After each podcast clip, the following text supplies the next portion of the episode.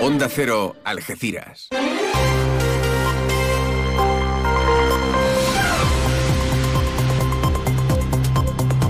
Más de uno. Noticias del campo de Gibraltar con Alberto Espinosa.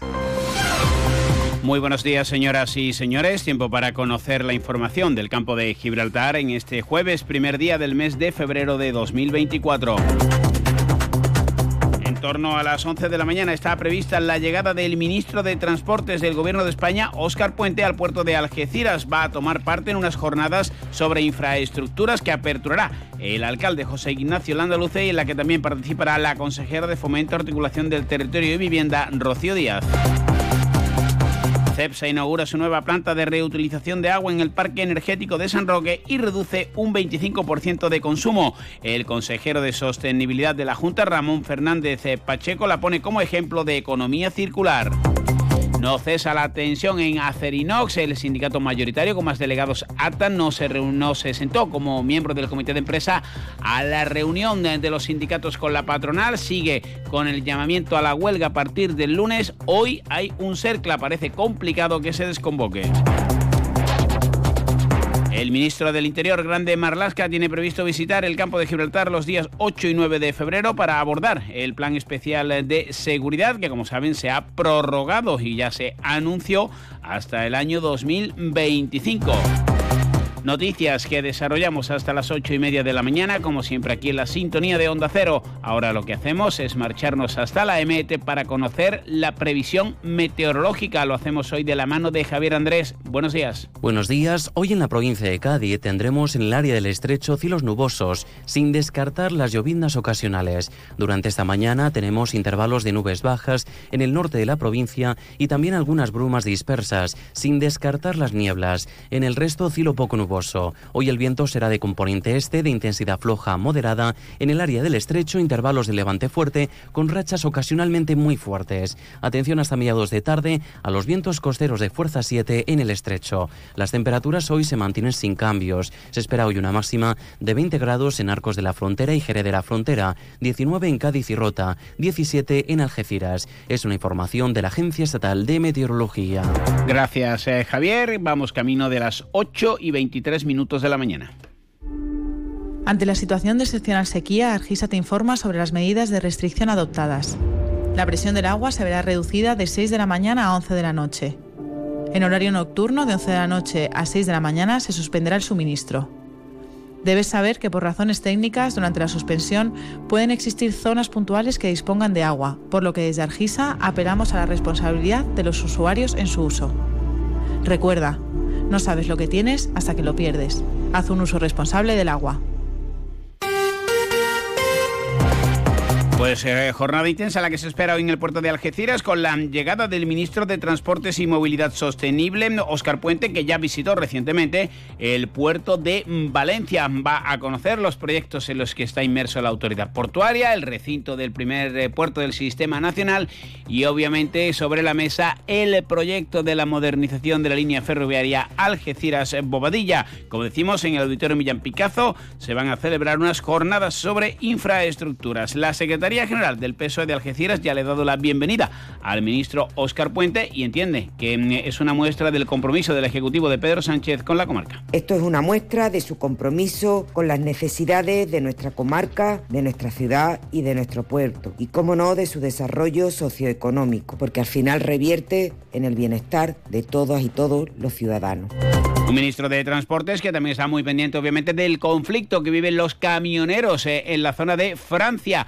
Una situación que también ocupa y preocupa en el puerto de Algeciras, aunque de momento el PIB funciona con relativa normalidad. Gerardo Landaluce es presidente de la ABBA. Bueno, lo que es la operativa del PIB está funcionando con normalidad y lo que sí que es que también se está visualizando una cierta ralentización en lo que son los envíos. Pero bueno, estamos haciendo un seguimiento también a ver cómo, cómo evoluciona la situación y lo que estamos todos es pendientes de que esta solución se, se solvente de la mejor manera posible. En CEPSA ha invertido más de 2 millones y medio de euros en su nueva planta de reutilización de agua en San Roque. Logra así un ahorro del 53% del consumo de agua con las diferentes actuaciones que se vienen acometiendo en los últimos tres años. Una planta que inauguraba el consejero de Sostenibilidad, Medio Ambiente y Economía Azul de la Junta de Andalucía, Ramón Fernández Pacheco. El cuidado del medio ambiente el respeto a nuestro entorno es ya un compromiso no importante, yo diría que ineludible, ineludible. Em, vemos como los efectos del cambio climático son cada vez más evidentes, atacan a nuestro modelo de vida, atacan a nuestros entornos naturales y ataca también de manera muy especial a nuestra economía, a, a muchos puestos de trabajo en nuestro territorio. Por eso es tan importante que todos en un reto de estas características trabajemos de la mano y vayamos en línea.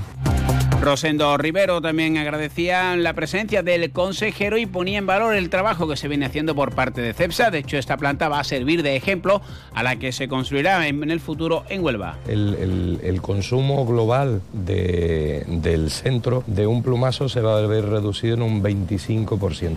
Esto es trabajo en adelanto en el sentido de los grandes proyectos de hidrógeno verde que están por llegar al final de la década dentro de nuestro vector del Valle Andaluz del hidrógeno verde, que bueno, como bien sabrá ya el ciudadano medio, la materia prima del hidrógeno verde es el agua. Eh, bueno, estamos evidentemente en una zona de estrés hídrico. El director de la refinería de San Roque también dijo que esta es una medida que se complementa con las que ya se vienen trabajando en relación a Argisa y todas las restricciones en cuanto a la bajada de presión que se aplican, por ejemplo, a los ciudadanos. 8 y 26. Amontillado, oloroso, palo cortado. Pedro Jiménez. Don Zoilo, todo Jerez en una gama de sherries exquisitos embotellados en rama de la forma más natural, manteniendo toda su intensidad, sabor y color. Gama Don Zoilo 15 años, de bodegas Williams ⁇ Humbert. Somos Jerez. Disfruta con un consumo responsable.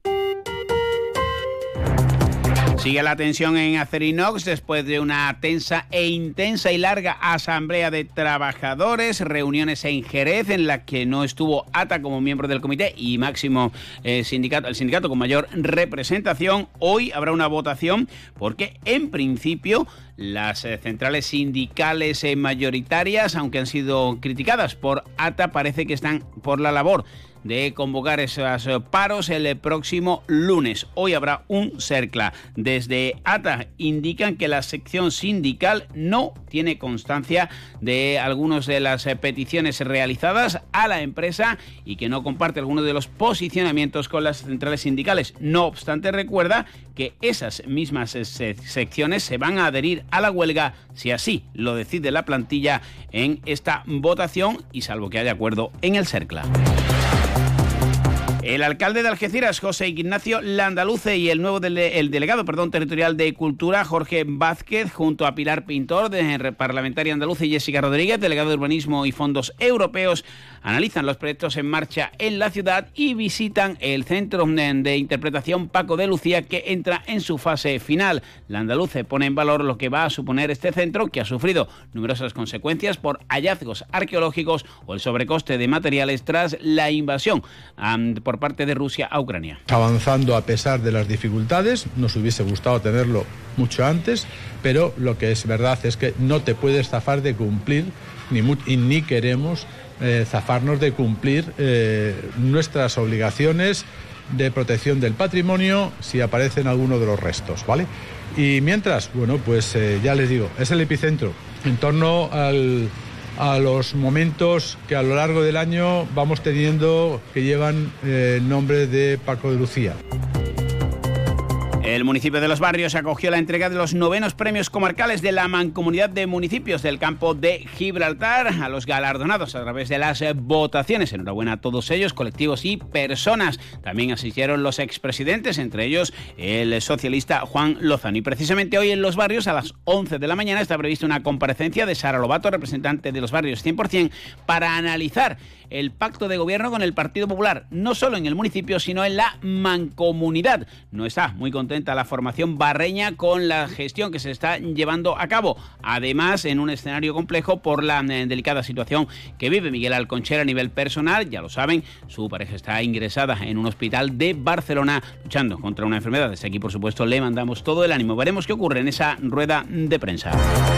Se lo contaremos aquí en Onda Cero. Ahora llegamos a las ocho y media de la mañana. Se quedan en la mejor compañía, que es la de Carlos Alsina y más de uno, como siempre, en la sintonía que es su casa Onda Cero.